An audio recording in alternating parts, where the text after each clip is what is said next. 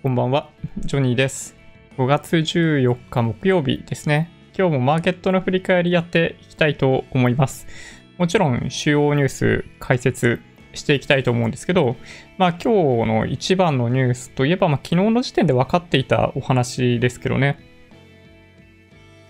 39の件で、39件で、ちょっとなんかこれな、なんて言っていいかわかんないんだけど、ま緊急事態宣言解除ということに、えーいよいよなり、なったのかな？なりますなのかな？まだプロセスの途中かもしれないけど、もう安倍総理大臣からも一応説明があって、えっと、なんだっけ？持続化給付金じゃなくって、えっと、雇用調整助成金か。の引き上げみたいな話がありましたね。うん。だけど、まあ、あの、雇用調整金、あれ、あんまり評判良くないやつで、なかなか適用できないっていうのがね、はい。すごいいろんな人から突っ込み受けてますよね。なんか提出しないといけない書類が70枚とかにも及ぶ。で、まあ問い合わせる、まあハローワークらしいんですけど、問い合わせとかやっても、えっと、あれやこれやと追加の資料の提出を求められる。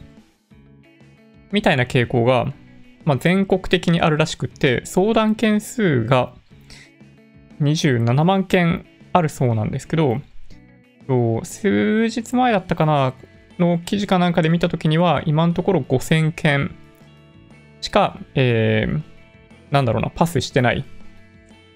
みたいなニュースを見ましたね。はい。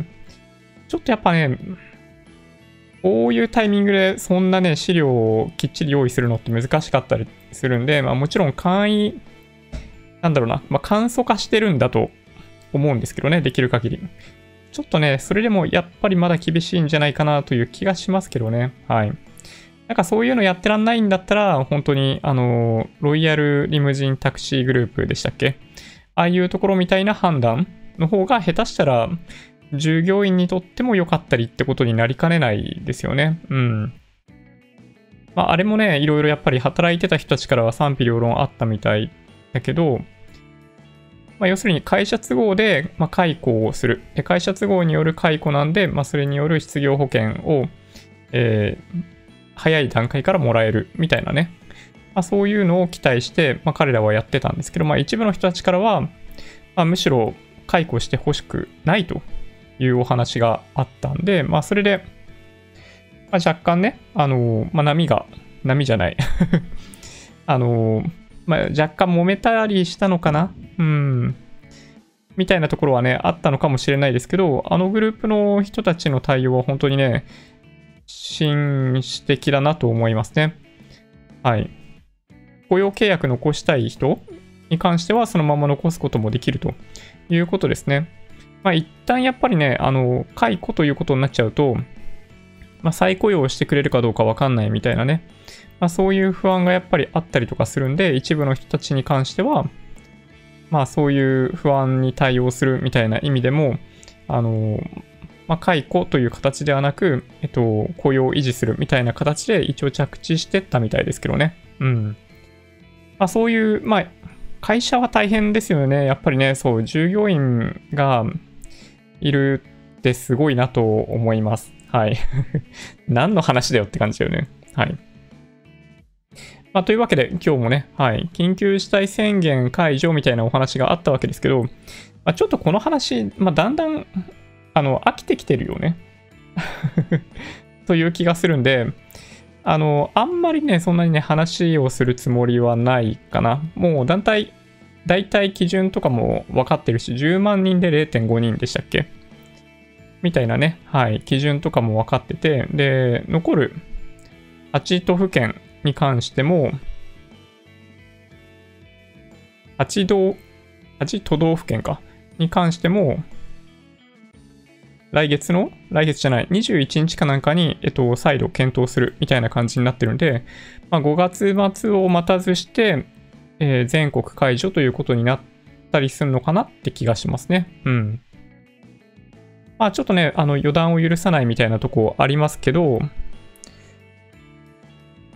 そうですね、あの、パンさんがおっしゃってる通りで、まあ、第2波がすぐ来そうで怖いですってことですよね。うん。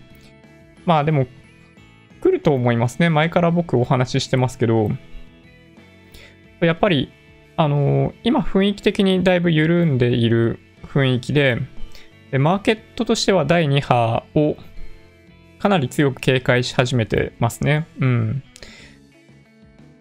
まあ、ドイツの例とか、他の諸外国の例とか見てると、実効再生産数が上昇したりとかね。まあ、韓国はちょっと特殊な例かもしれないですけど、再びああいう状況になってたりするんで、まあ、なかなかね、難しいんじゃないかな。やっぱり第2波来るよねって僕は思いますけどね。うん。緊急事態宣言解除で、えー、ボラが上がった。これすごい皮肉な話ですよね。緊急事態宣言を出すぞというタイミングで、えっと、株価がかなり大きく上昇し、緊急事態宣言を解除するというタイミングで株価が下がるというのは、なんだかね、ちょっと変な感じがしますけど、まあ、マーケットってそういうことだよね。うん。というのはなんかいつも感じます。こんばんは。ロックインジャパンが夏に開催決定です。ああ、そうなんですね。屋外ですよね。ロックインジャパンはね。えー、まあ、屋外で、まあ、人数がそんなに多くなければ、まあ、大丈夫なんだと思うんですけどね。まあ、それ次第なんじゃないかな。まあ、室内はちょっとね、あれかもしれないですけど、まあ、少なくともその3密っていう意味での屋外であれば密閉がないまあ、そうですね。まあ、そんな感じかな。密接でもない状況であれば、もしかしたらね、大丈夫かもしれないですけど。でもなんかそろそろね、すごい、でもそれなんかわかりますよ。フェスとか行きたいですよね。体動かしたいし、やっぱずっと家にいるんで、ね、まあもともと別にそんな積極的にカラオケ行ってるタイプではないですけど、ね、大きな声とかちょっと出したくなるよね。僕もね、フェスは行きたいなと本当に思いますね。うん。焼肉キングダムさん、ありがとうございます。リカルドのマクラーレン入りについて、おー。まあ、玉突きですよね。玉突きですね、完全にね。うん。まあ、フェラーリ、マクラーレン、ルノー、の3チームで完全なる玉突きがあり、えー、最初に発表を行わなければいけなかったフェラーリから、あのー、ベッテルの離脱という発表がありましたね。で、追ってサインツのフェラーリ入り、そしてリカルドのマクラーレン入りが発表されるということになって、そうですね、あの、2020年のシーズンが始まっているわけではないんだけど、ちょっとね、あの、まあ、ストーブリーグというかね、うん、来年の F1 のシートを争う戦いがかなり熱くなってきてますね。うん。いや、ちょっとね、本当にね、F1 はあの7月のオーストリアグランプリあたりで開幕じゃないかみたいな話になってるんですよ。まあ、やっぱり無観客っぽいんですけど、まあ、サッカーとかと同じですね。国内のプロスポーツも大体無観客で開幕しようかっていうお話になってるんで、まあそれかなという気はしますね。まあね、少なくともメディアからの収入、テレビとかからの放送料とかの収入はあったりするんで、まあそれでいいのかなっていう気はしますけどね。うん。まあね、リカルダは、リカルドは、まあ、ちょっと失敗しちゃった感じですね。そういう意味でいくとね。うん。まあ、ルノー入り、まあ、ルノー、まあ、ワークスチームなんで、ワークスチームでの、なんだろうな、まあ、ファーストドライバーになりたかったっていうのが、まあ、リカルドですよね。まあ、結局、まあ、サインツにしても、リカルドにしても、フェルスタッペンと比較されちゃったドライバーたちなんですよ。で、一緒に、あの、一緒のチームで走ってると、やっぱり常に評価されるっていうのが付きまとっていたんで、まあ、難しかった。で、サインツの場合、あの、昇格することもさせてもらえなかったっていうのがあって、まあ、一時期、まあ、レンタルっていう形でルノーに行き、まあ、その後マクラーレンに行き、去年に関しては表彰台に乗るっていうね、最終的にね。まあ、というところまで、まあ、結果を出して、まあ、良かったですよね。で、フェラーリ、サインツのフェラーリなんですけど、ちょっとね、あの、どうだかな？今わかんないですけど、あの、サンタンデールが、ポンサーやってるかやってたじゃないですか。やってるからかもしんないですけどね、なんかそういう要因ももしかしたらあるんじゃないかなという気はしますね。あの、スペインの銀行ですね。が、フェラーリのスポンサーをやってるかなどうかな？だと思うので、まあ、だとしたら比較的サインズって受け入れやすいんじゃないかなという気がしますね。うん。まあ、リカルドはね、ちょっとね、あのー、次は後がないですね。ノリスとの戦いは決して優しい戦いではないと思うので、大変だと思います。うん。まあ、サインツからすると、あのー、まあ、ルクレール中心に回っていくチームの中で、まあ、しっかり結果残すっていうことはできるんじゃないかなという気がしますね。で、それなりにサインツは、あの、野心的なので、まあ、僕は、なんだかんだ言って、あの、いくつかのコースでは、ルクレールよりも、えっと、良い成績をサインツは残すことができるんじゃないかなと実はちょっと思ってますけどね。うん。はい。ちょっとね、はい。F1 好きなんだよね。うん。ね、2番底来るかとヒヤヒヤします。コロナ対策で尽くして株価下がるのはデフォ。まあそうですね。大体やっぱりそういうとこあると思いますね。あの、株価はね、逆のき、逆の動きになりやすいですね。期待されて買って事実で売るとかと一緒ですね。基本的にはね。ああ、サンタンデールはもうすでに降りてるんだ。じゃあ、そういう意味では、サインツはあんま関係ないんですね。そうしたらね。うん。なるほどな。ね、アロンソがいなくなってからもうしばらくサンタンデールスポンサーやってたんで、ね。まあまあでも、スペイン厳しいもんね。うん。はい。密接じゃないロックイベントってないんじゃないかな。モッシュとかやってたら、今120%アウトですね。モッシュ、モッシュってわかります？あの、なんか、人たちが一気になんか、わーって集まって、あの、体と体ぶつけ合ってみたいな、国内の、あの、フェスとかでも、あの、結構あるんですけど、まあ僕はそこに入らないんで 僕はそこから逃げるタイプなんですけど、はい、あれは完全にアウト だと思いますね。はい。まあでも、あれあっての、あれを禁止しない、まあ、あれを禁止しているフェスもあるんですよ。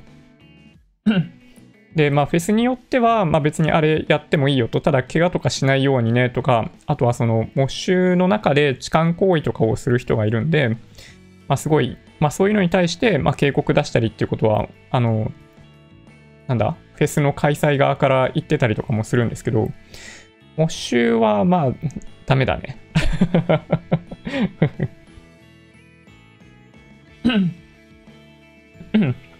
あ、いいですね。いつも疑問に思っていたんですが、マーケットが上下した後の材料、理由って本当なんでしょうか？例えば、今日の下落では日経新聞だと、えー、アメリカの景気懸念でという理由から下落したとして、その解説をしています。いいコメントですね。マシューさん最高ですね。えーまあ、なんとでも言える 理由付けですね。あの、下がった時に、まあ、こういう理由をつけるのは簡単で、えっと、まあ、どっちかっていうと同じ理由だったとしても、えっと、下落の理由として説明が可能だったりしますね。これが本当にね、不思議な話だと、まあ、僕もね、思いますね。一応そういうノリで、あの、解説してみましょうか。うん。だからね、理由は常にね、後付けなんですよ。後付けで、しかも後、まあ、後付けにもなっていないみたいなのが多いかなと思いますね。で、今日5月14日木曜日だったんですけど、えっと、まあ、米国のあのダウ先物が売られていたということもあって、えっと、最後ちょっとね、どこどこどこっと売られましたね。うん。まあ、これは直接的な原因になっているので、えっと、理由としては間違いないですね。はい。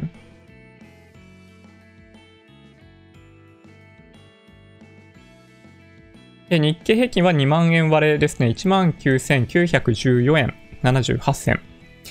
352円27銭安。マイナス1.74%となりました。トピックスは1446.55。マイナス28.14ポイント、マイナス1.91%ですね。東証一部出来高が13億2977万株、売買代金が2兆1578億円ということで、えー、3日間ぐらい続けて、まあ、今週もしかしたらずっと大体こんぐらいの水準ですね。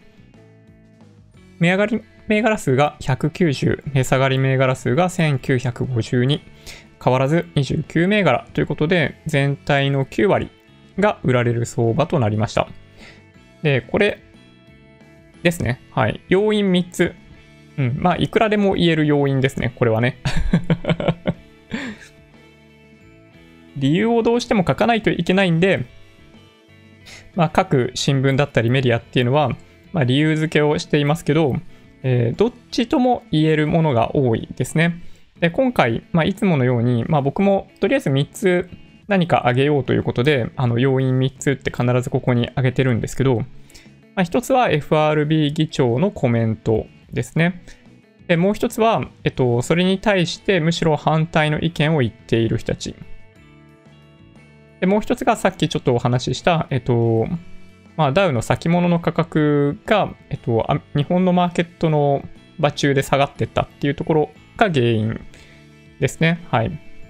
まあ、この3つが要因として挙げられるんですけど、この一番最後に取り上げた、あの、まあ、ダウ先物の価格の下落っていうのは、まあ、どうしても、えっと、まあ、相関性がある、世界の株式の指数にはある程度相関性があるんで、まあ、これはね、ま、しょうがないとも言える。ただ、えー、まあ、逆の考え方もできますよね。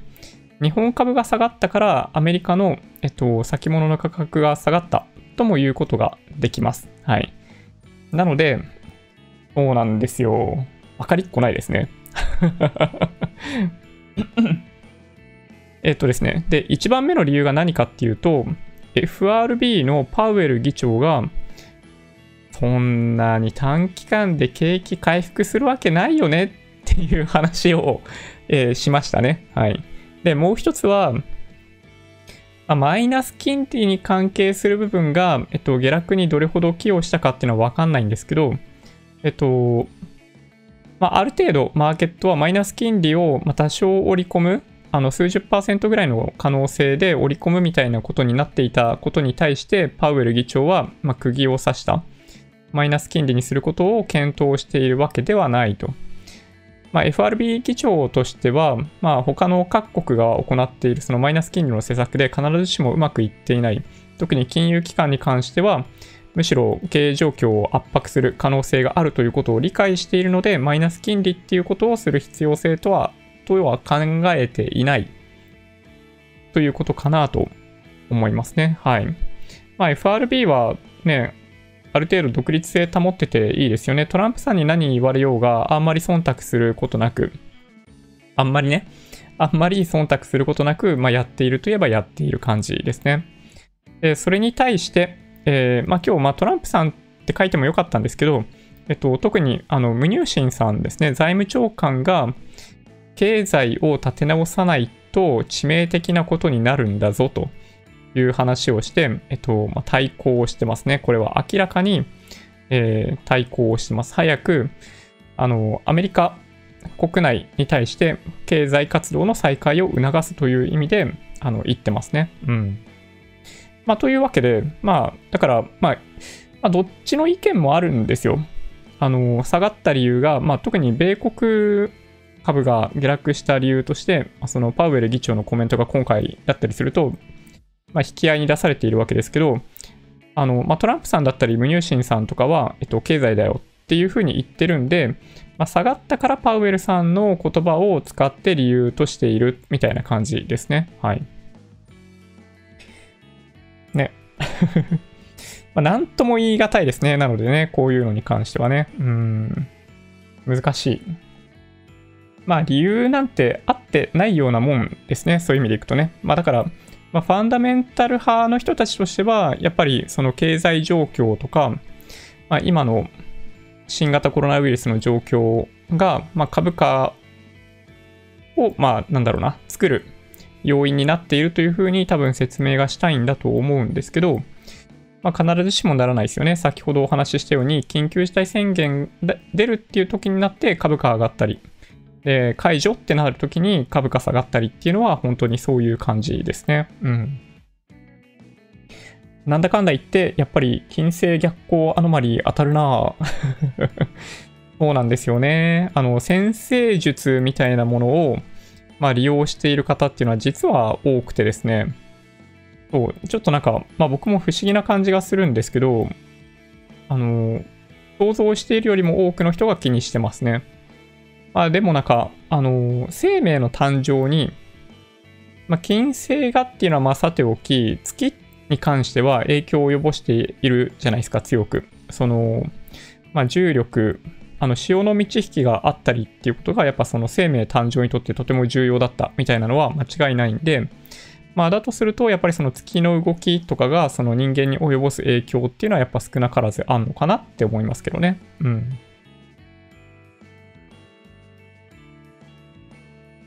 すごい下落率来るようなら、えー、3倍レバ債券買って対応します。おお。まあ、わかんないですけどね。ダンがマイナス金利否定と言ってました。うんうん。まあそうですね。パウエルさんは、はい、マイナス金利否定でしょうね。その、海外で行われている中央銀行の、まあ、実績を、ま、理解しているので、マイナス金利やりたいとは多分言わないでしょうね。うん。まあ、だからどっちかっていうと、あの非伝統的な手法っていうのは今後もどんどんやっていく可能性あるかなと思いますね。まあ、日本の場合 ETF じゃないですか。FRB の場合、まあ、社債とかですよね。なので、まあ、その辺をどんどん拡充するっていう可能性は、まあ、結構あるかなという気がします。うん。なんかね、そう、散々日本の中央銀行とかってなんかそういう非伝統的な手法を批判されたりとかしてますけど、気がつけば海外のね、中央銀行も似たようなことをやってたりして 不思議ですよね、なんかね。うん。マイナス金利なら銀行株みんなぶん投げられるよね。そうそう、僕もね、そう思います。やっぱりね、諸刃の剣すぎますね、マイナス金利はね。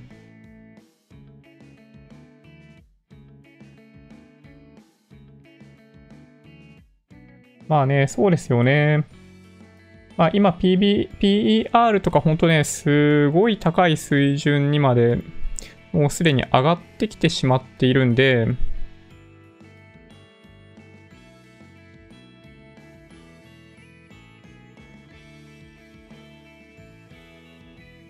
そうですね。ちょっと待ってください。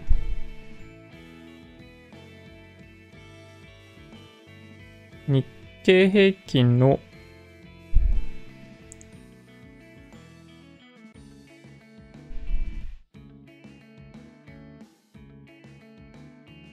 そうですね、日経平均の PER が、えー、っとですね、今現在、えー、24.59ですね。はい。まあ、この前、皆さんとお話、まあ、してたんですけど、こういうのね。うん。まあ、大体、なんだろうな、その収益性が半分になれば、PER 倍になるんで、まあ、だから、まあ、20倍はいくよねって話をしてたら、1週間前がそうですね、16.61倍だったところから、1週間でなんと24.59倍ですね。うん。まあ、株価は、まあ、そんなに変わってないですね。240円ぐらいしか1週間前と変わってないんですけど、まあ、上がってるんですけど、あの、まあ、EPS が下がりまくりってことですね。はい。まあでもね、これはね、あの大体景気が悪化するときは常にこういう動きになりますね。なんかかつてのそのリーマンショック後とかのタイミングでも、まあ、PR はかなり高い水準にありましたね。はい。なので、まあ、そこまで、なんだろうな、PR でどうこうっていうのを判断する必要はないんですけど、まあ、やっぱり、その、まあ、一つの指標になってるじゃないですか。まあ、PBR 見るべきみたいな話とかももちろんありますけど、PR 見て割高割安みたいな判断をされる人もやっぱいるといえばいるんで、まあ、PR24 倍、指数としてはやっぱ、まあ、超絶高いですね。うん。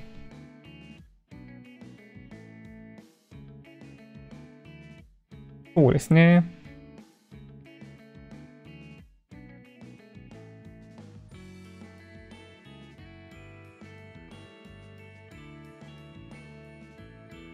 そうそう、そんな感じかな。じゃあ、ちょっと続きいってみましょうか。まあ、というわけで、ちょっととね、チャートを見てみましょうか。はい。ちょっとこれ長すぎるかな。これ日経平均ですね。はい。まあでも、あの、なんとなく強く2番、2番底じゃない、その第2波が、まあ、警戒されている中では、日本株に関しては比較的堅調だなと思いますけどね。今朝に関しても、ね、むしろすごい良かったですよね。これ日中の動きですけど、ね、2万円キープするような形でずっと維持していて、まあ、午後1時半ぐらいから急激に売り込まれた。これさえなければ、まあ、2万円キープできてたんで、良かったんですけどね。うん。で、日本株、まあこんな感じなんですよ。まあトピックスも似たようなもんかな。そうですよね。うん。似たようなもんなんだけど、えっと、海外ですね、ちょっと SP500 から行ってみましょうか。で、見てみると、この辺、ちょっとやっぱその前回の高値上回ってるわけではないかなとかね。そういう風な見方をしていくと、えー、まあ、どちらかというと海外の方が形が若干良くない。まあ、とも言えますよね。うん。まあ、日本の場合、やっぱりその日銀の ETF 買いという買い支えがあるからかもしれないですけどね。全体的に下がるっていう場面では、まあ、やや下がりにくい。まあ、上値を追っていく展開の時にはついていけない。みたいな傾向は、ま若干あるかもしれないですね。ちなみにこれがあのニューヨークダウですね。ダウ平均株価。ダウはそういう意味でいくとね、なんかここにポコポコポコってちっちゃい山がある中では、まあ、だんだん頭が下がってきてるんで、まあ、チャートでいうところのあんまり形が良くないパターンですね、これね。で、ここまで好調だった、えー、ナスダック指数に関しては、まあ、引き続き強いですね。はい。まあ、ただね、この2日間の下落っていうのは結構強力だったかなという気がします。これまでの、なんだろうな、その上昇してきたところから考えればね。まあ、ただ、まあ、相当戻ったんで、まあ、ちょっと調整なんじゃないかなって気はしますけどね。はい。ちょっと為替見てみましょうか。為替ね。うん。為替動かなくなりましたね。急にね。昨日、今日と急に動かない。為替が動かない。うん。ユーロ円は、なんかよくわからんけど、なんかよくわからんけどっていうか、まあ、ユーロがやたら売られると。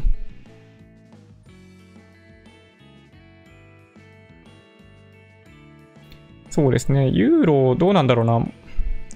まあ、ポンポンドは僕全く見てないんでよくわかんないですけど、もしかしたらやっぱりその年末に向けてイギリスがちゃんとあの EPA とか結べるのかどうかみたいなのをちょっと今から警戒しているのかもしれないですけどね、もしかしたら。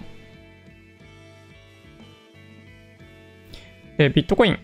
えっと、ドル換算すると1万ドルいってないですけど、103万円ぐらいですね。はい。半減期を迎えて無風だったんですけど、まあ、そこからもう一回前回の高値106万5千円ぐらいのところに、まあ、目指している、タッチするみたいな感じですかね。はい。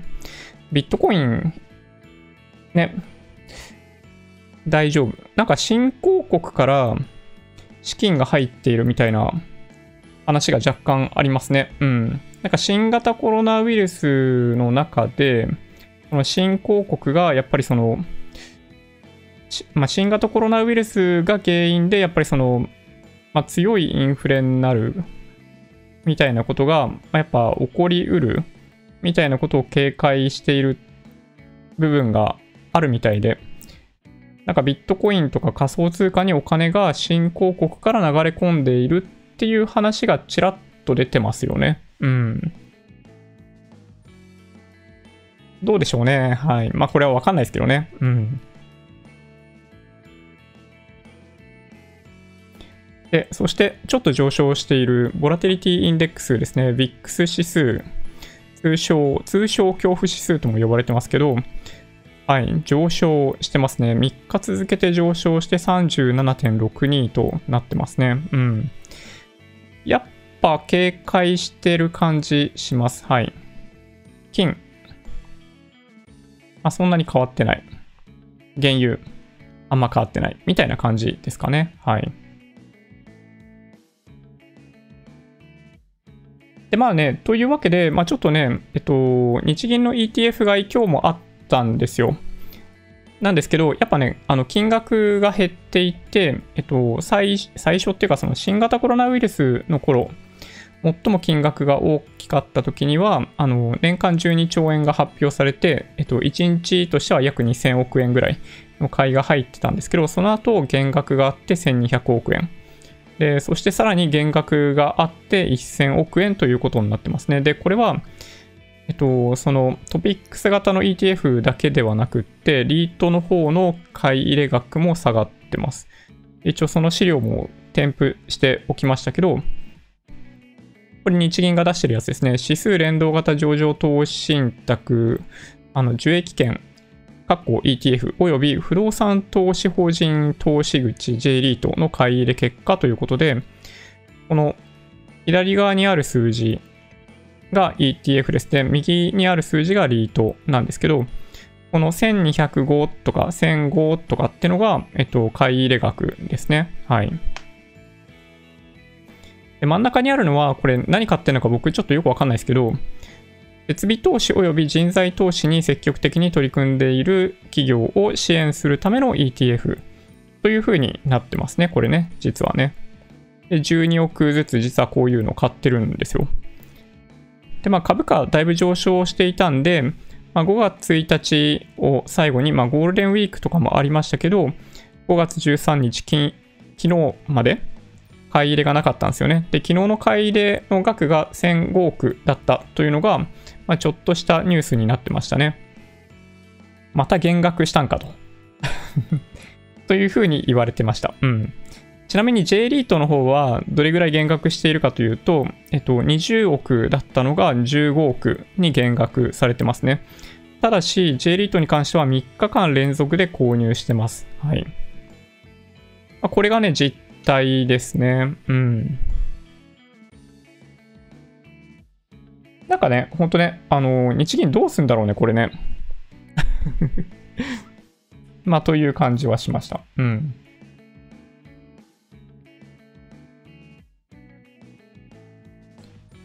関係ないけど、YouTube で見た、えー、ランジ、ランジ？ランジなるエクササイズやってます。きついです。あ、でもエクササイズやられてるんですね。いやー、いいですね。素晴らしい。なんか僕はね、本当に、相変わらずウォーキングぐらいですね。うん。お買い物に行く時のウォーキングをすごい早歩きしてみるとかね。そういうレベルですね、僕のエクササイズはね。うん。現在は、えー、いわゆる現金は大量にありますので、これらのあぶく銭でギャンブル相場を形成できるようになってしまっているんです。これは大変危険な状態で実体経済に反映されると貨幣価値の下落となって現れますそうですね。長期投資メインの人はあまり気にしない方がいいと思いますよ。うん。まあそうですね。はい。基本的な政策に今なっちゃってますね。はい。お金の量をとにかく増やして、まあ通貨安、資産バブル形成を狙っているってことですね。はい。まあ、これね、悩ましいですね。だから、まあ、乗っかっておかないといけないような気がするんですよ。まあ、その、まあ、資産バブルみたいな観点でいくと。うん。まあ、ちょっとね、まあ、そういう心理が働いて、やっぱ株の上昇につながっているのは間違いないかなというふうに思います。うん。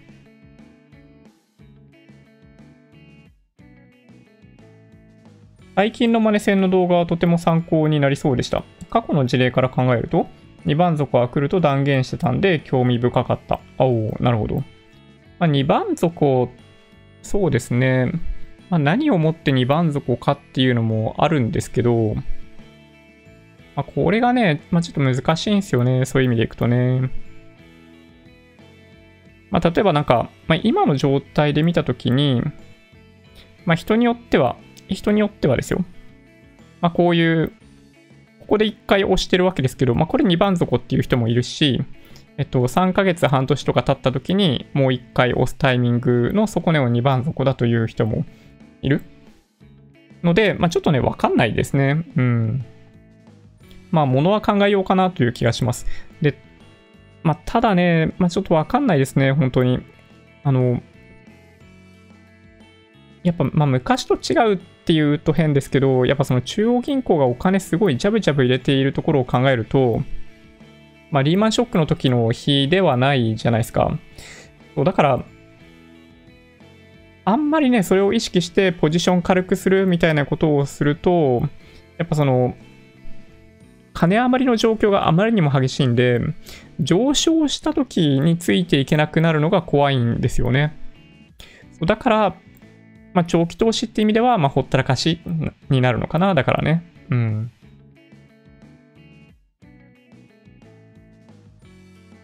心配なのは、えー、オリンピック延期、中止。IR 頓挫リニアも静岡県知事がストップ。なんだか大きなイベントや事業が全て頓挫してきてますよ。これでいいの？うん、オリンピックはやってほしいな、どうしても。うん。と寂しいですよね。オリンピックすごい楽しみにしてました、僕。ね、チケットも当たってたし、これでなくなっちゃったら、なんかやっぱ夢が あるじゃないですか。なんだかんだ言ってオリンピックって。そう、だから、うん、なくしてほしくないな、オリンピックは。まあやっぱね、うん、どうなんだろう。もっとね、そう、そういう事業をガンガンやっていくっていう雰囲気、新しいものをどんどん作っていくっていう雰囲気が、やっぱり、ちょっとね、今足りないっすよね。まあしょうがないんだけど、今はしょうがないんだけど、ね、まあ、日本の場合、やっぱりそのなんか30年間に及ぶその長期の低迷の中で、なんかイケイケゴーゴーみたいな感じがちょっと失われてしまってるっていうのが痛いですね。うん。そうですね。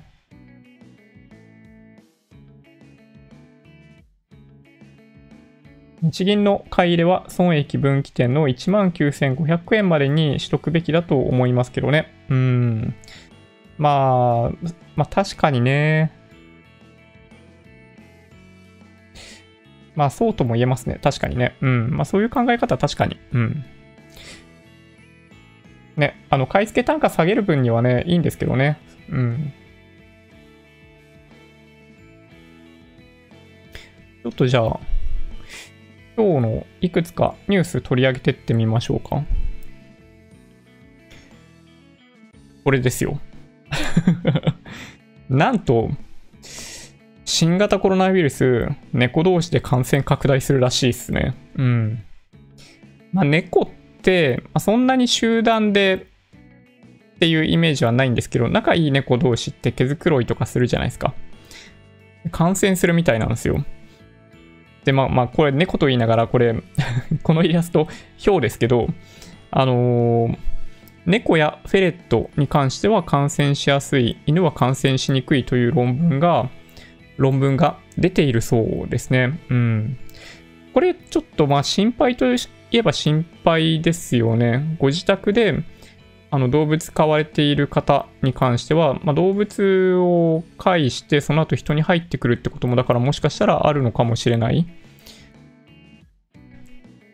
まあちょっとね、よくわかんないですけど、まあ、本当にね、あの、まあ、動物にとっても、あの、他人事では、他人事他人事ではない みたいな感じだなと思って、はい。今日ね、はい、取り上げました。うん。でね、まあこれで、まあ一応なんかこの YouTube ライブと絡めてちょっとね、お話ししたいなと思ったのは、まあ動物ってもう家族と同じみたいな感じじゃないですか。で、そんな中で、まあどの株価見るのがいいのかなと思ったんですけど、えっと、ペット保険ですね。アニコムって、あの、まあ有名な企業があって、まあ昔友人がアニコムに勤めてたんで、まあ、早い段階から知ってたんですけど、あの、このね、8715アニコムホールディングス、これ見てくださいよ。うん。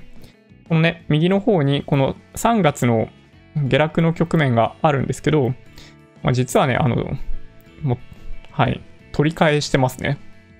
めちゃめちゃ強い。やっぱりね、少子化だなんだで、子供は減ってますけど、その動物は増えてるわけですよ。家庭内で飼われる動物の数。子供は、あの、まあ、いないけど、ペットがいるっていう家庭がやっぱ増えてるみたいなのもあって、そう、アニコム、すごいいいですね。はい。そうなんですよ。そう、だから、ね、まあ、猫ちゃんも安心かな？ちょっとね。はい。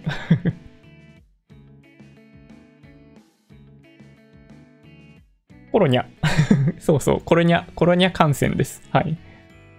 猫は、えー、コロナ感染するけど、えー、発症はせず5日程度で猫のコロナも消滅するという記事を見た気がする。わあ、そうなんですね。なるほど。感染して体内にいる期間があるんだけど、あの、いずれ消滅すると。なるほど。うちの猫、完全室内外ですから、えー、もう満体。もう、いいですね。うん。なんか、あんま関係ないんですけど、YouTube と猫ってすごい相性がいいっていう話があって、まあ、YouTube というか、まあ、オンライン、インターネットと猫ってすごい、まあ、相性がいいという部分がやっぱあって、まあ、YouTube もそうなんですけど、例えば、あの、ヒカキンさんとか、まあ、猫2匹飼ってらっしゃるじゃないですか。で、まあ、他にも、まあ、なんだ？例えばメンタリスト DAIGO さんとかも、なんか猫何匹いるのかわかんないぐらい飼ってらっしゃるじゃないですか。YouTube とね、猫ってやっぱなんかその相乗効果あるっぽくって、そう買ってる人すごい多いですよね。うん。ただね、僕の中で一番好きな猫、YouTube の中で一番好きな猫は、皆さんご存知かもしれないですけど、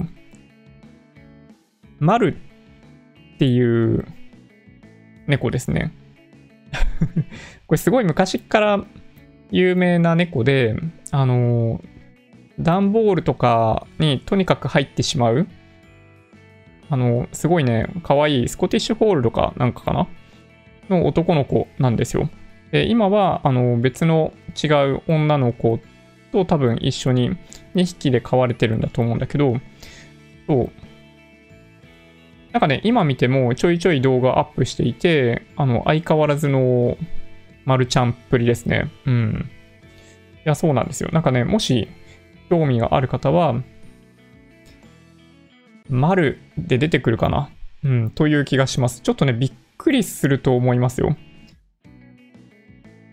なんかね、猫の皮かぶった中に 人が入ってんじゃねえかなと思うような動きをしますね。うん。いや、ほんとね、そう、めちゃめちゃ可愛いですね。猫も外出する際にはマスクを、ああ、確かに。そうですね。そう、予防してもらわないとね。うん。ペットは家族。アニコムはペット保険として最初の成功例かもしれない。過去、消えていったペット保険会社いっぱいあります。ああ、そうだったんですね。ああ、ジンさんのところのニャン吉もすごい可愛いですね。確かに。ジンさんところのニャン吉は、ね、あの、なんだろう。俳優というか、YouTube やっていることを知っててやってんのかなと思うような部分がありますね。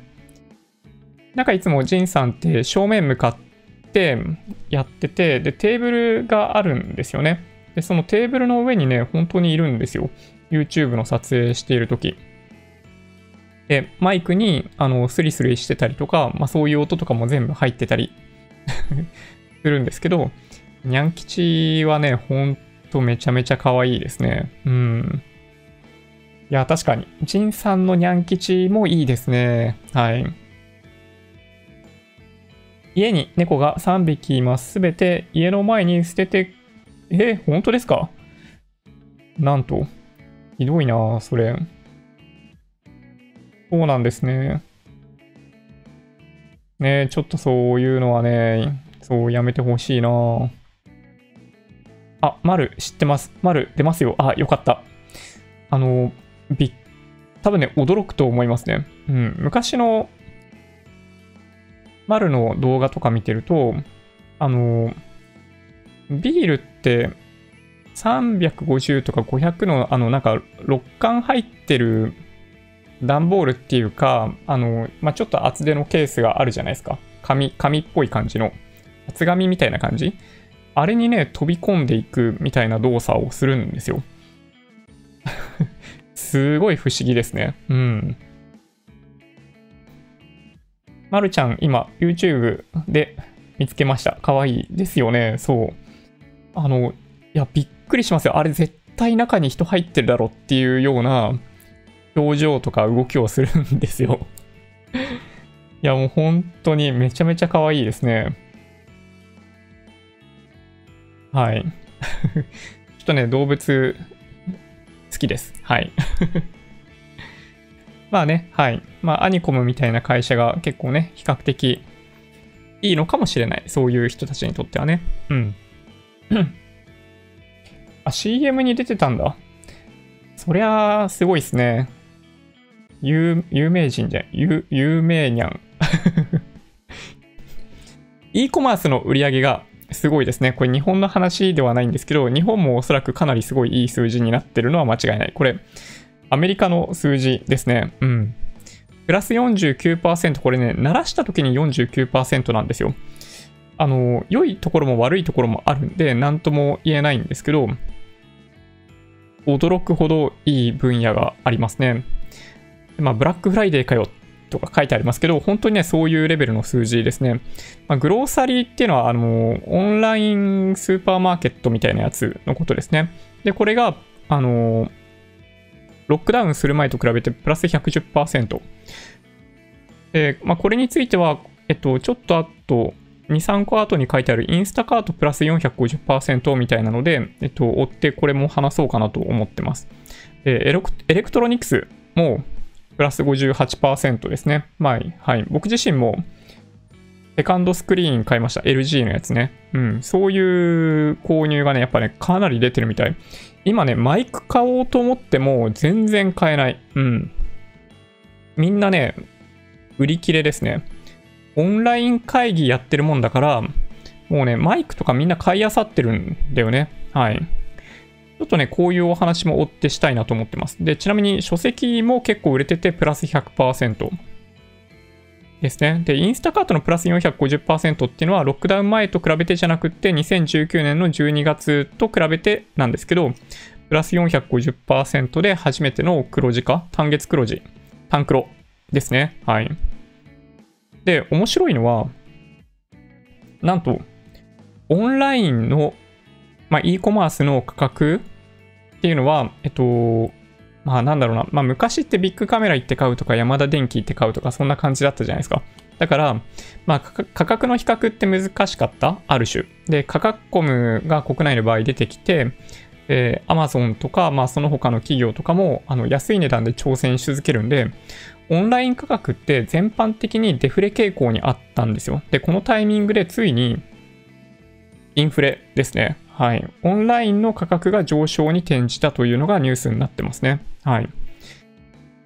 でね、総じて弱いのはアパレルですね。服いらないよね。だってね。うん。外行っておしゃれするとかほとんどないから、全然アパレル売れないんだけど、パジャマがバカ売れしているらしい。まあ、僕は買わないけどね。あの、僕は本当になんか短パン T シャツ？あ、僕は、あの、いつもこれ、YouTube ライブやった後、このまんま寝るんで、基本的にパジャマ着るとかないんですけど、パジャマがね、すげえ売れてるらしいですよ。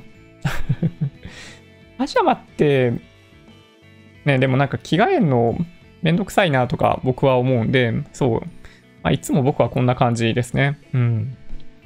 まあ、というわけで、ちょっとね、あのー、まあ、e コマースといえばということで、代表的な、まあ、US の代表にサービスを取り上げておこうかと思うんですけど、あ、Amazon ですね、1個目はね。はい。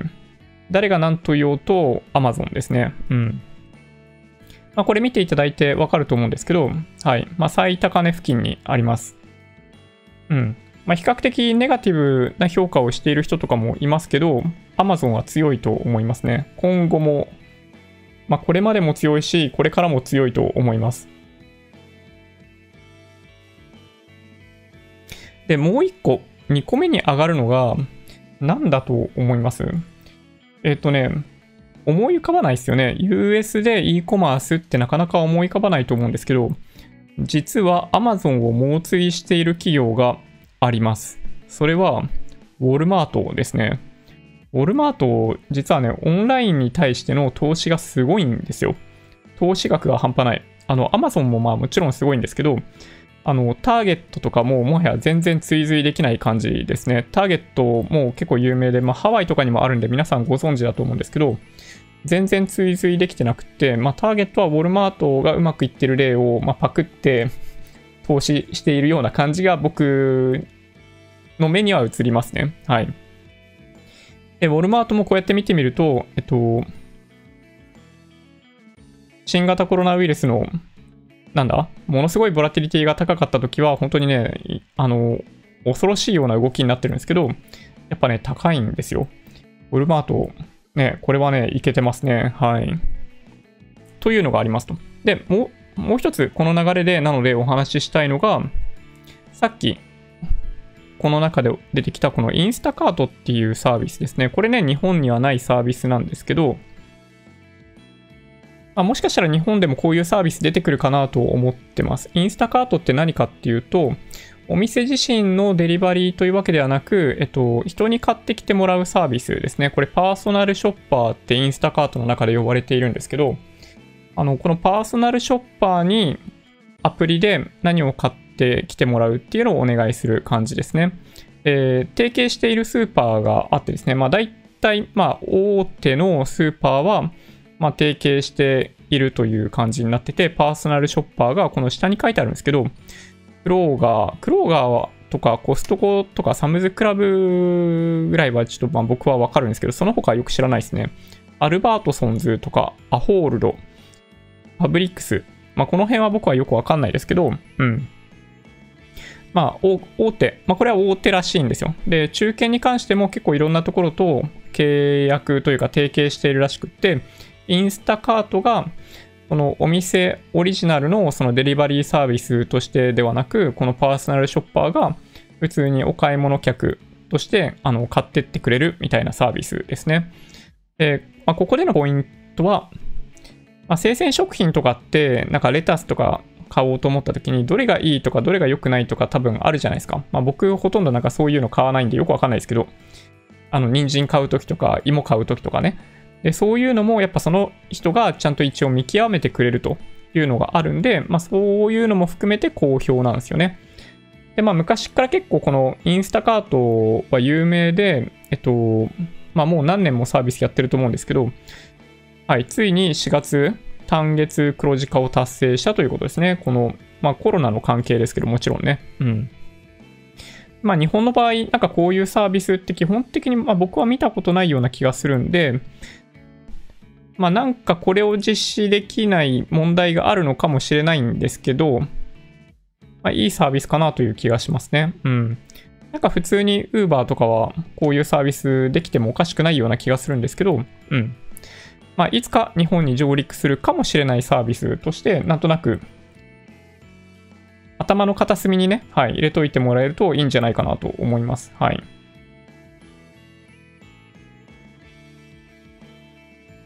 うん。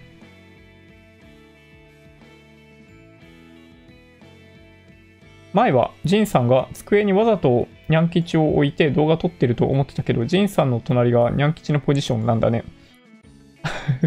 もしかしたら、まあそうですね、立場的に逆の可能性がありますもんね。ねえ、ニャン吉いいっすね。昔、自販機近くにいた野良猫が、野良猫がバリバリピーを食べていたのを目撃しました。そしたらこっちに近づいてきて、ペロリとされそうでした。いやー、なるほど。まあ、捕まえるのが得意で、まあ、おもちゃにしているのは僕もね、見たことありますね。おもちゃにして捕まえて、あの、なんか捕まえたりとかすると猫って、店に来るじゃないですか。取ったよって。あれがね、ちょっとね、猫飼ってて、あれやられたらちょっと辛いなと思うことはありますね。うん。ドルコストの長期投資はほぼ必ず利益が出る点が大きいですね。私も長期投資のおかげで学ぶ機会増えました。おおなるほど。いいですね。長期投資やってると、ね、2番底来るかな、どうかなとか、なんか考えるの、まあ、一回距離を置くことができるんでね。はい。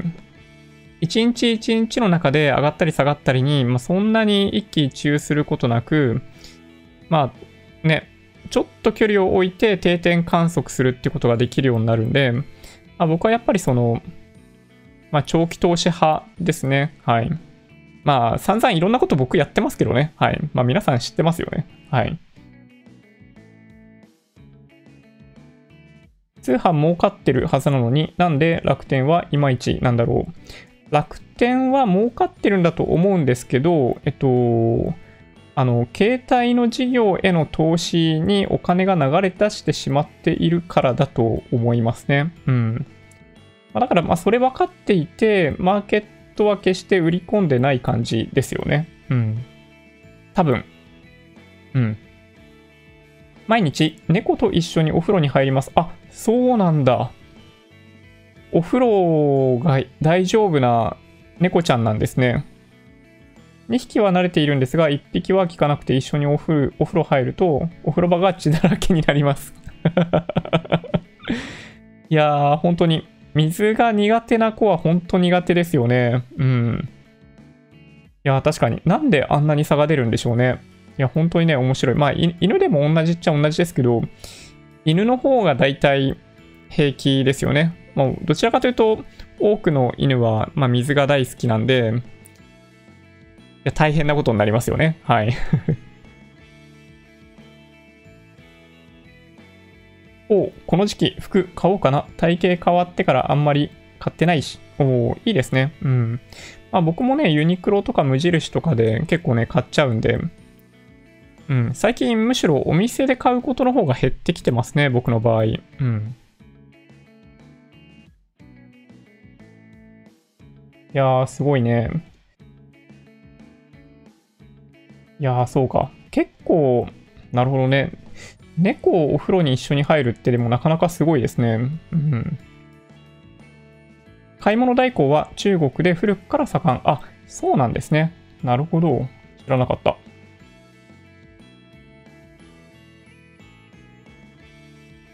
うんうん。今は下落しても含み損になっても気にならなくなりました。むしろ2番底を心待ちにしています。いろいろ勉強させていただいているジョニーチャンネルのおかげです。いや、もうそんな、恐れ多いです。そんなお言葉。うん。前に敗者のゲームとランダムウォーカーどちらか読みやすくてどちらがアカメディックな内容とおっしゃってましたけどどっちがどっちでしたっけ？えっ、ー、とですねウォール街のランダムウォーカーの方がアカデミックな感じですね、内容としては。で、ボリュームも大きいです。はい。ちょっとハードル高いウォール街のランダムウォーカーに対して、敗者のゲームはそこまででもないですね。はい。そんなになんか歴史を一つ一つ説明していくみたいなことは、敗者のゲームの場合はないので、うん。敗者のゲームの方がどちらかというとハードルは低いかなという気がします。はい。どちらもおすすめです。うん。ああ、やっぱそうなんだ。家の猫、エビとかスズメ取ってきました。取ってきたよって顔をするじゃないですか。いや、そうなんですよね。うん。いや、可愛いんですけどね。ちょっとね、はい。ちょっとドキッとすることありますよね。だから。まあ、そんな感じで、そんな感じ？あの、e コマースめちゃめちゃ売れてるわけですけど、えっと、まあ、そんな中でエレクトロニクスもかなり売れてるんですよ。家電ですね。はい。で、どんなものが売れてるのかっていうのをちょこっとだけご説明します。うん。まあ、簡単に言うと、自宅のスタジオ化が実は進んでるんですよね。会社員の。うん。まあ、僕もある種、まあ、自宅のスタジオ化が進んでいるわけですけど、まあ、僕はね、このセットで、そのまま会社のオンライン会議やってるんですよ。本当にこのままのカメラで、このカメラ使っ、マイク使ってやってます。うん。で、どんなものが今売れているかというと、まあ、カメラはもちろんそうなんですけど、キャプチャーボードですね。このね、真ん中の下に書いてある ATEM mini ってやつがそうなんですけど、あの、キャプチャーボードって、あの、カメラが言う、なんだろうな。カメラって HDMI のケーブルつながるとしても、それそのまま PC で取り込めないんですよ、ほとんどのカメラって。で、それを、あの、この A10 mini みたいなハードウェアをかましてあげると、あの、ウェブカメラのように、パソコン上で見れるようになるんですね、そのカメラの内容が。なので、このキャプチャーボードっていうのを買ってあげて、まあ、こういう感じですね。まさにこういう感じで、えっと、会議に出るっていうことを実現するために買ってる人が結構いるらしいですと。で、あとはね、マイク、さっき言ったようにめちゃめちゃ売れてるんですよ。で、コンデンサーマイクといえば、ま、日本の場合、オーディオテクニカという部分が若干あって、えっ、ー、とですね、このね、右側の真ん中にある、この AT2020 っていうのが、あの、売れ筋ですね。で、ちなみにこれはね、えっと、USB 接続ではないんですよ。USB タイプもあって、まあ、初心者には USB の方がいいんじゃないかなと思います。あの、USB じゃない場合って、オーディオインターフェースっていうものが必要なんですよ。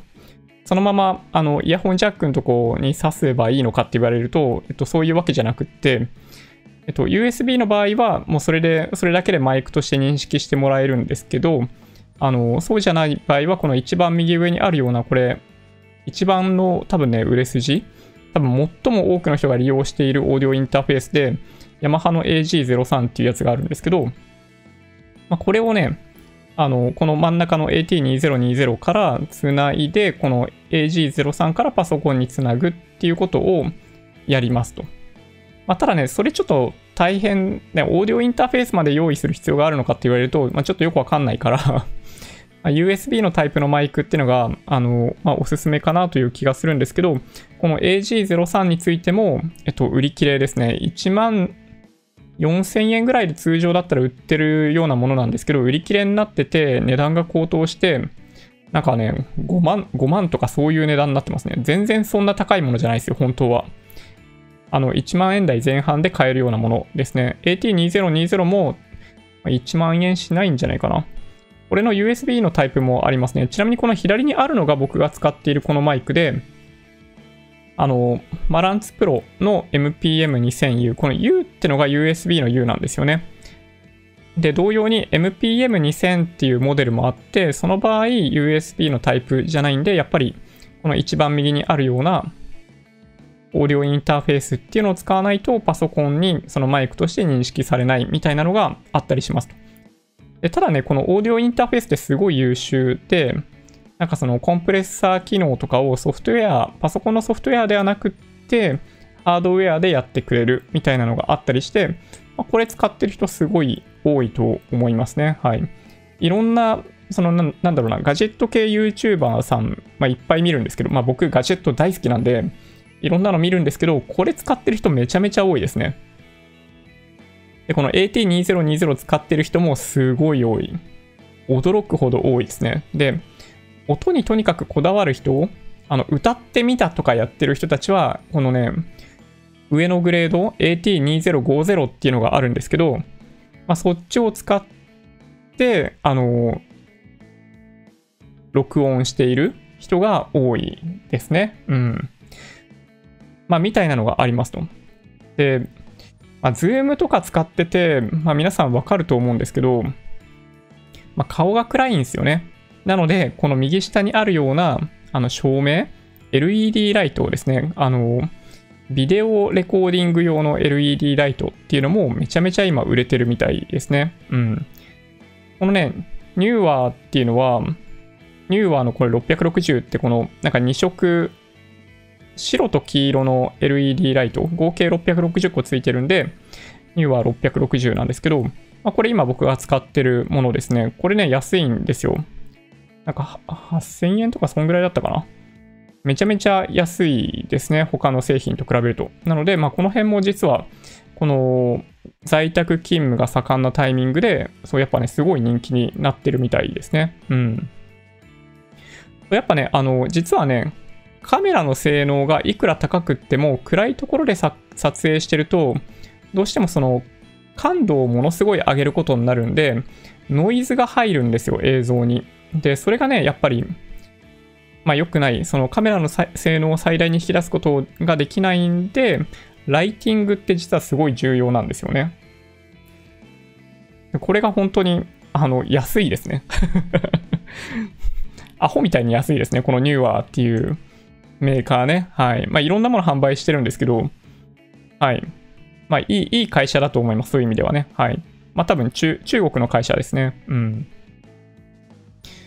まあ、そんな感じ。で、まあ、僕自身さっき言ったように、あの、セカンドディスプレイ LG のモニター買ってるし、で、まあ、あとね、よく知り合いで聞くのは、イヤホン買ったとかヘッドホン買ったっていう人もね、よく聞きますね。で、ただね、あの、オンライン会議やるときに、えっと、マイクは、あの、Bluetooth の、例えばなんかその、イヤホンとか、ヘッドホンを使うのは、あんまりおすすめしないですね。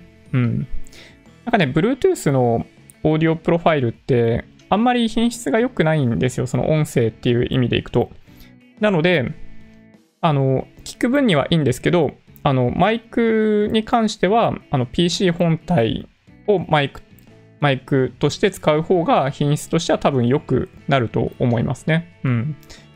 まあ、ちょっとね、なのでその辺気をつけた方がいいかもしれない。無線はね、あんまり良くないですね、マイクにとっては。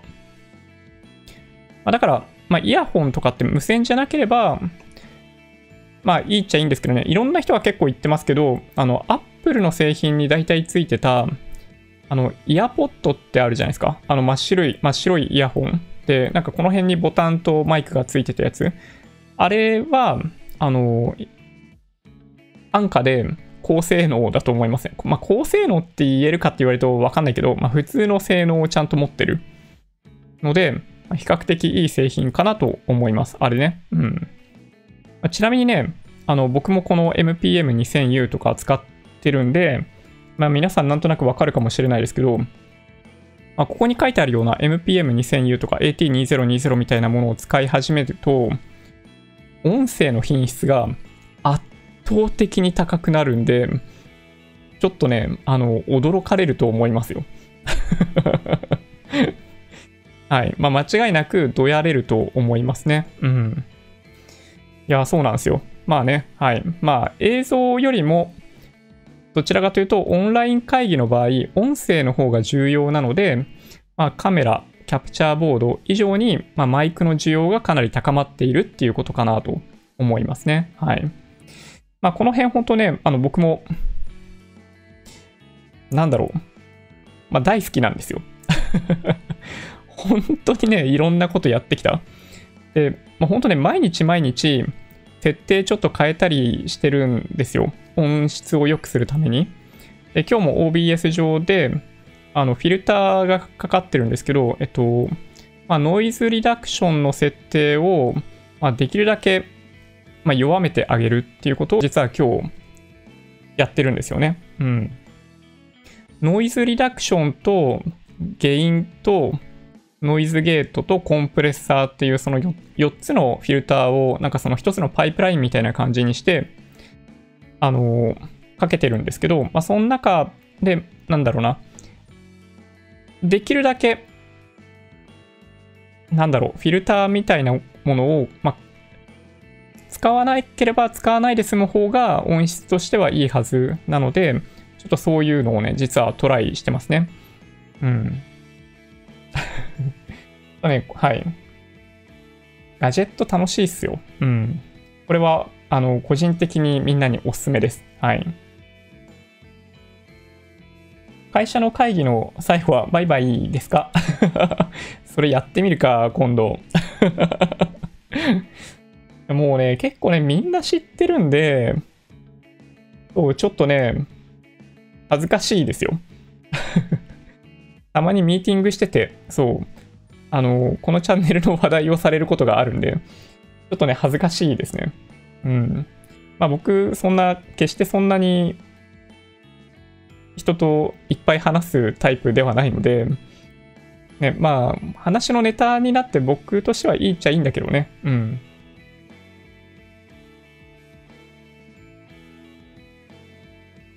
猫部屋作りました。絶対に表には出しません。ああ、なるほど。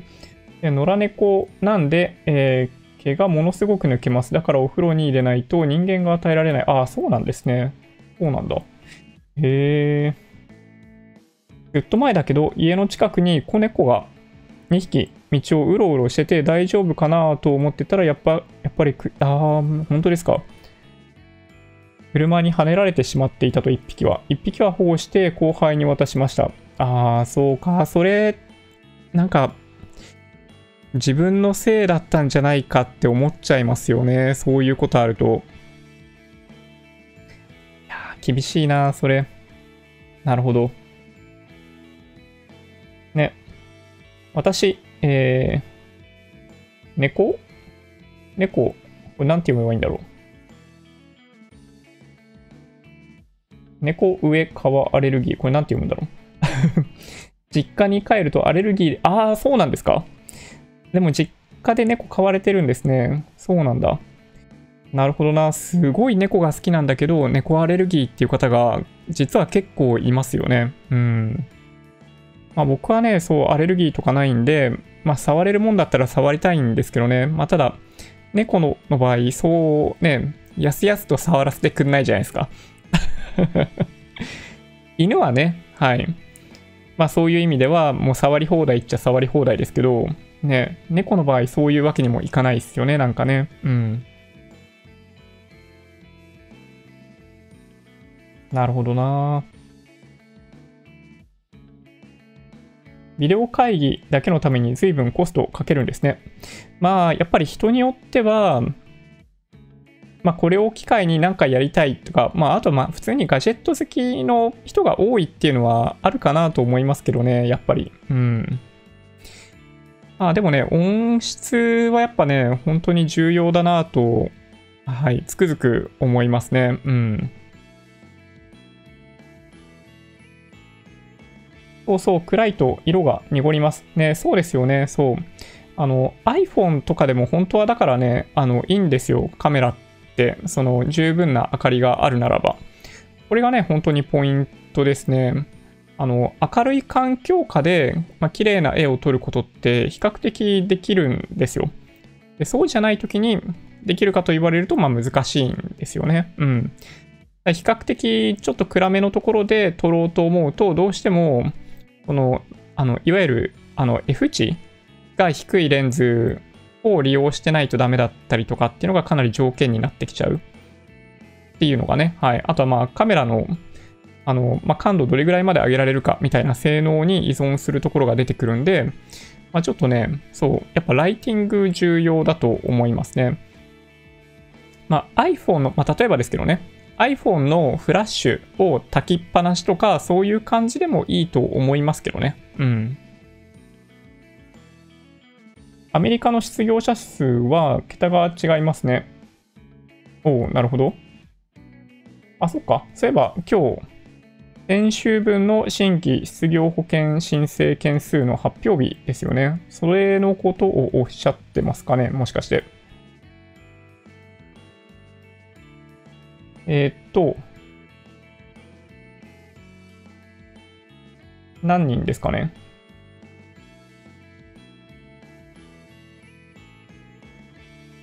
失業件数、合計3600万件。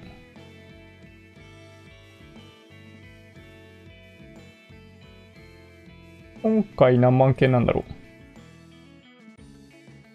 ああ、1週間で298万1000件になったってことですね。うん。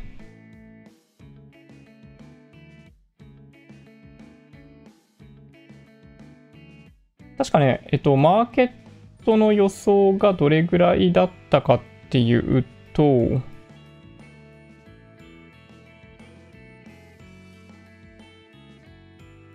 そうですね、250万件か。うん。に対して、そうか、ちょっと多いですね。はい。なるほど。自宅のスタジオか、えー置き場所を考えるのが楽しそう。そうですね。まあ実はね、すごい狭い範囲でできますよ。これ僕も多分ね、0.5畳ぐらいのスペースを利用してやってますね。うん。めちゃめちゃ実は狭い。あの、カメラがね、比較的、あの、フルサイズ換算で 30mm のレンズを使ってるんで、まあ、そんなに狭い感じに見えないかもしれないですけど、これ実はすごい狭いところで撮影してますね。はい。そんなにスペースは必要としてなないんですけど、まあでもね、配置とか考えてるのがすごい楽しいです。うん。犬2匹いますけど、皆兄弟みたいに仲良し。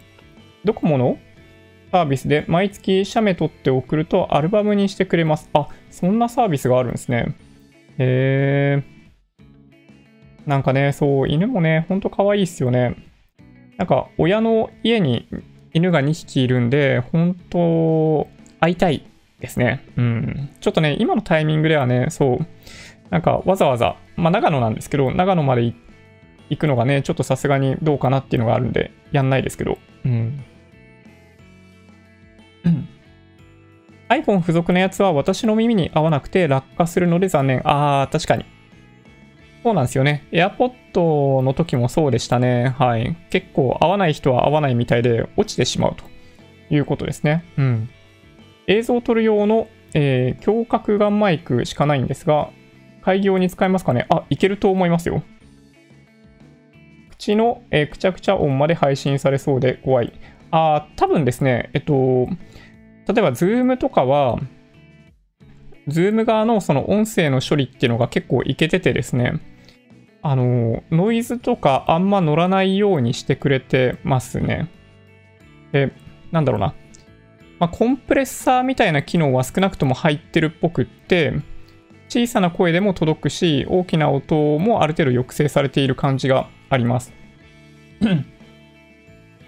なので、まあ、ガンマイクはむしろ、まあ、いいんじゃないかなという気がしますけどね。はい。まあ、僕もね、本当いつか買いたいなと思っているガンマイクが実はあるんですよ。実はあるんですよって。なんだそりゃって感じですけど、まあ、今はまあコンデンサーマイクを使っているのがまあ比較的まあ良いなというのがあるんですけど、えっ、とですね、実は、なんだっけな。欲しいものリスト。えっとですね、ゼンハイザーの MKE600 っていうマイクがあるんですよ。まあもちろん今こういうタイミングなんで、えっと、すぐ手に入るみたいな商品じゃないんですけど、えっと、瀬戸康史さんがですね、また YouTuber かよみたいな感じなんですけど、瀬戸さんが、あの使っているマイクですね。はい。MKE600 ゼンハイザーのあのショットガンマイク。まあ、超指向性ですね。すごい性能が、まあ、良さそうな感じ。うん。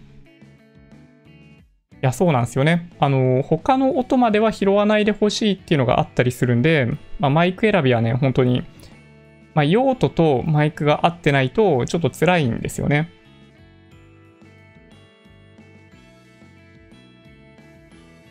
あ上皮、上皮でいいんですね。はい。ありがとうございます。そうか。結構やっぱアレルギーね、ある方はありますよね、動物の場合ね。うん。うちのスタジオの敷地内に猫が死んでいることがちょくちょく。あ、そうなんですか。あー、そうなんですね。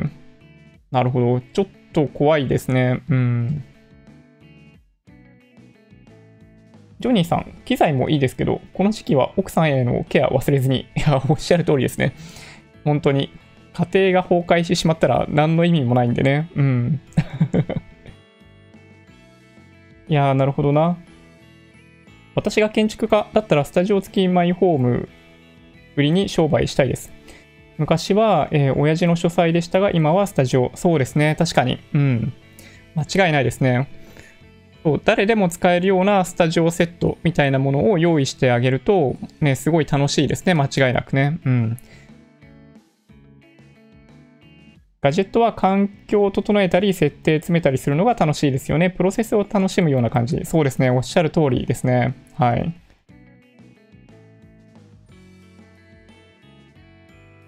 おー。結構下がってるんですかね。うん。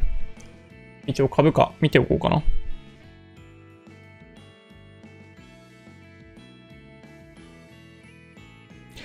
そうですね。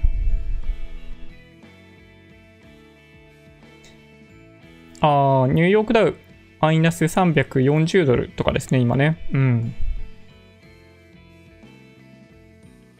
なるほど。はい。まあちょっとやっぱね、あのー、第2波の警戒感っていうのが強いなっていうのが、まあ、雰囲気としてあるんで、まあちょっと調整かなと僕は思ってますけどね。はい。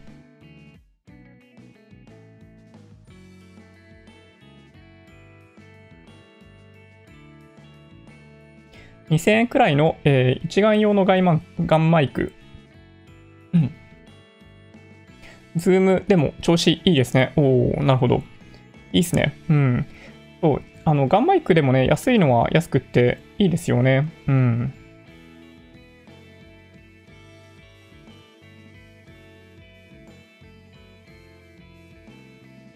いや、確かに、瀬戸さん、ほんとね、エンターテイナーでめちゃめちゃ面白いっすよね。あの、なんか動画制作のこだわりとかってほんとすげえなと思って、うん。瀬戸さんほんとね、尊敬しますね。年齢的にもね、ほぼ同じなんですよ、確か。うん。いやすげえ。やっぱね、いや尊敬する。吉田製作所、ああ、見ましたね。何件か、あの、チャンネル登録しているわけじゃないですけど、必ずやっぱりガジェット調べてると、そう、吉田製作所さん、出てきますね。うん。やばい。なんだかんだ言ったらいい時間になってるな。ちなみにね、今日ちょっとね、とお話できてなかったんですけど、1個ね、残ってるのがあって、これ、UQ モバイルですね。はい。au のサブブランドということになるみたいです。MVNO キャリアとして UQ モバイル、まあ、一応あったんですよ。同じ会社じゃないという意味でね。ただ、えっと、まあ、KDDI が今後は両方のブランドをま展開すると。要するに子会社がやっていた事業を KDDI が実あのやるようになるんで、あのまあ、2つのブランドを同時に持っているということになりますね。なので、ソフトバンクと Y モバイルの関係になる感じ。うん。まあ、僕今 UQ モバイル実は使ってて、えっと、まあ、全然全く問題がないですね。値段的にも毎月2000円ぐらいかな？しかかかってなくて、まあ、今は本当外出しないんで、あの、3GB 分の通信量すらなんか返してほしいぐらいですけど、まあでもね、非常にいいなと思ってますね。はい。ま、下りが早いですね。上りはそんなに早いわけじゃないんだけど、下りが十分早いんで、まあ、僕は満足してます。なんか、レイテンシーとかも全然遅くない。うん。で、MVNO から、まあ、サブブランドになったからといって、まあ、多分このケースでは全然利用者にとっては変わんないんじゃないかなという気がしますけど、はい。まあ、だから、まあ、今後そういう形でこの、その日本柱で、そのいわゆる au に関しては、そのメジャー3キャリアとして展開するんだろうなと。要するに、あの価格帯を au のブランドで、その安い価格帯で展開するということはもうしないということだと思いますね。ソフトバンクもそういうことの表れだと思うので、まあ、ね、みんなにとってって観点でいくと、うん、本当はなんかそれって良くないんじゃないかなとか思いますけど、まあ、ただね、安い方の選択肢があるというのは間違いないんで、うん、安くしたい人は純粋に MVNO みたいな、まあ、今回みたいな Y モバイルだったり UQ っていうのを使うっていうのが正解かなと思いますね。なんか以前にちょっとお話ししましたけど、MVNO は、まあ、戦国時代が過去3年間ぐらい実はあって、えっと、終わったんですよ。まあ実はその戦国時代終わったと僕は思っていて、あの、大手の MVNO に吸収される、またはサブブランド化されるっていうことを、あの別でも言ってましたね。で、そこで生き残るって言ったのは、なので、まあ、Y モバイル、UQ モバイル、楽天モバイル、IIJ とかなんかそんな感じですね。で、それ以外のものに関しては、まあ、多くがどっかと一緒になるみたいな感じになるんじゃないかと、ま、思ってました。まあ、MVNO にとってはかなり厳しい時代になったと思います。まあ、楽天のそのいわゆる MVNO ではなくて MNO のビジネスが、まあ、価格競争力からするとあの MVNO 級なので、そういう意味でいくと MVNO が生き残る道っていうのは、うん、かなり厳しくなってしまったんじゃないかなという気がしますね。うんまあ、ユーザーにとっては消費者にとってはまあいいことかもしれないですけどね。はい。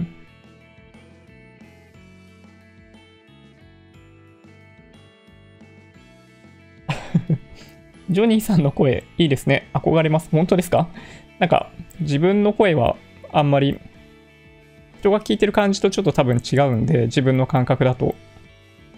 ね、まあでもそう言っていただけるとすごい嬉しいですね。はい。サブブランド安いし、早いですよね。私は Y モバです。うん。迷ったんですよね。Y モバにしようかどうか迷って、ね、上りのスピードを考えるんだったら Y モバなんだけど、Y モバのプランって通話が入ってるんですよね。だけど僕、全く通話しないんで そうだから、まあ、UQ にしたんですよね、実はね。うん。ジョニーさんはテレワーク上でも101できてますか？上司とのコミュニケーションに少し悩んでます。ああ、めちゃめちゃやってますね、101。うん。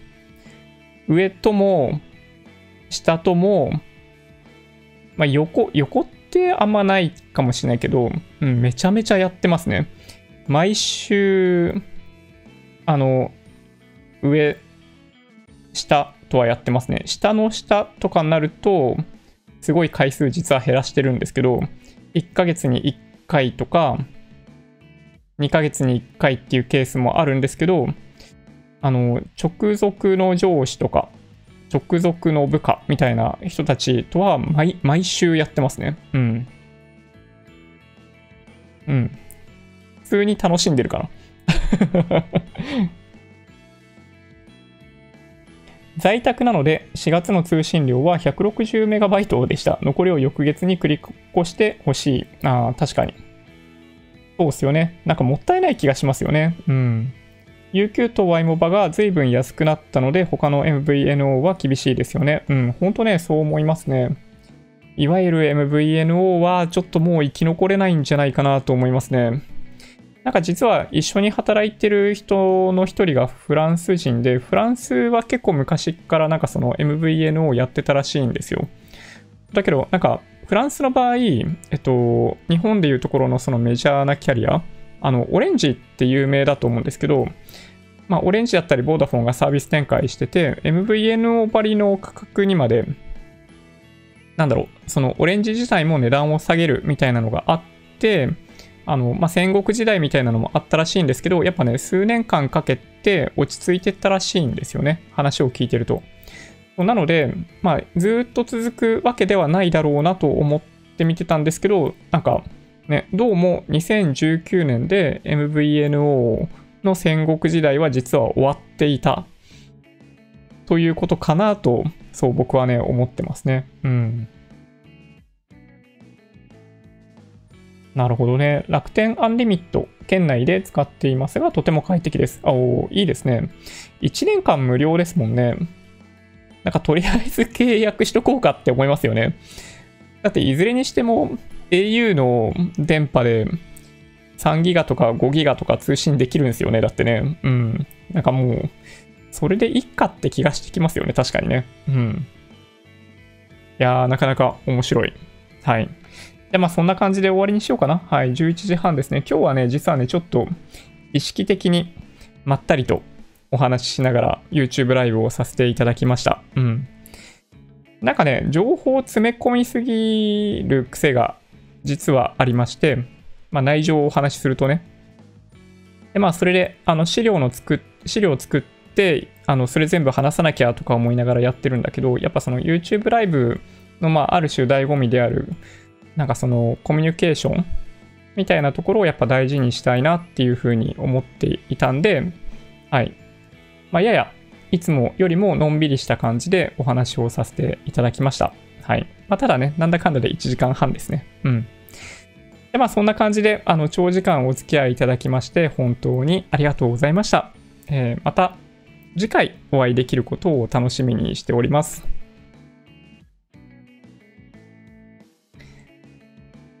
Twitter、Instagram のアカウントもあるんで、もしよろしければフォローお願いします。音声だけで大丈夫っていう方は、ポッドキャストもあるんで、そちらをサブスクライブお願いします。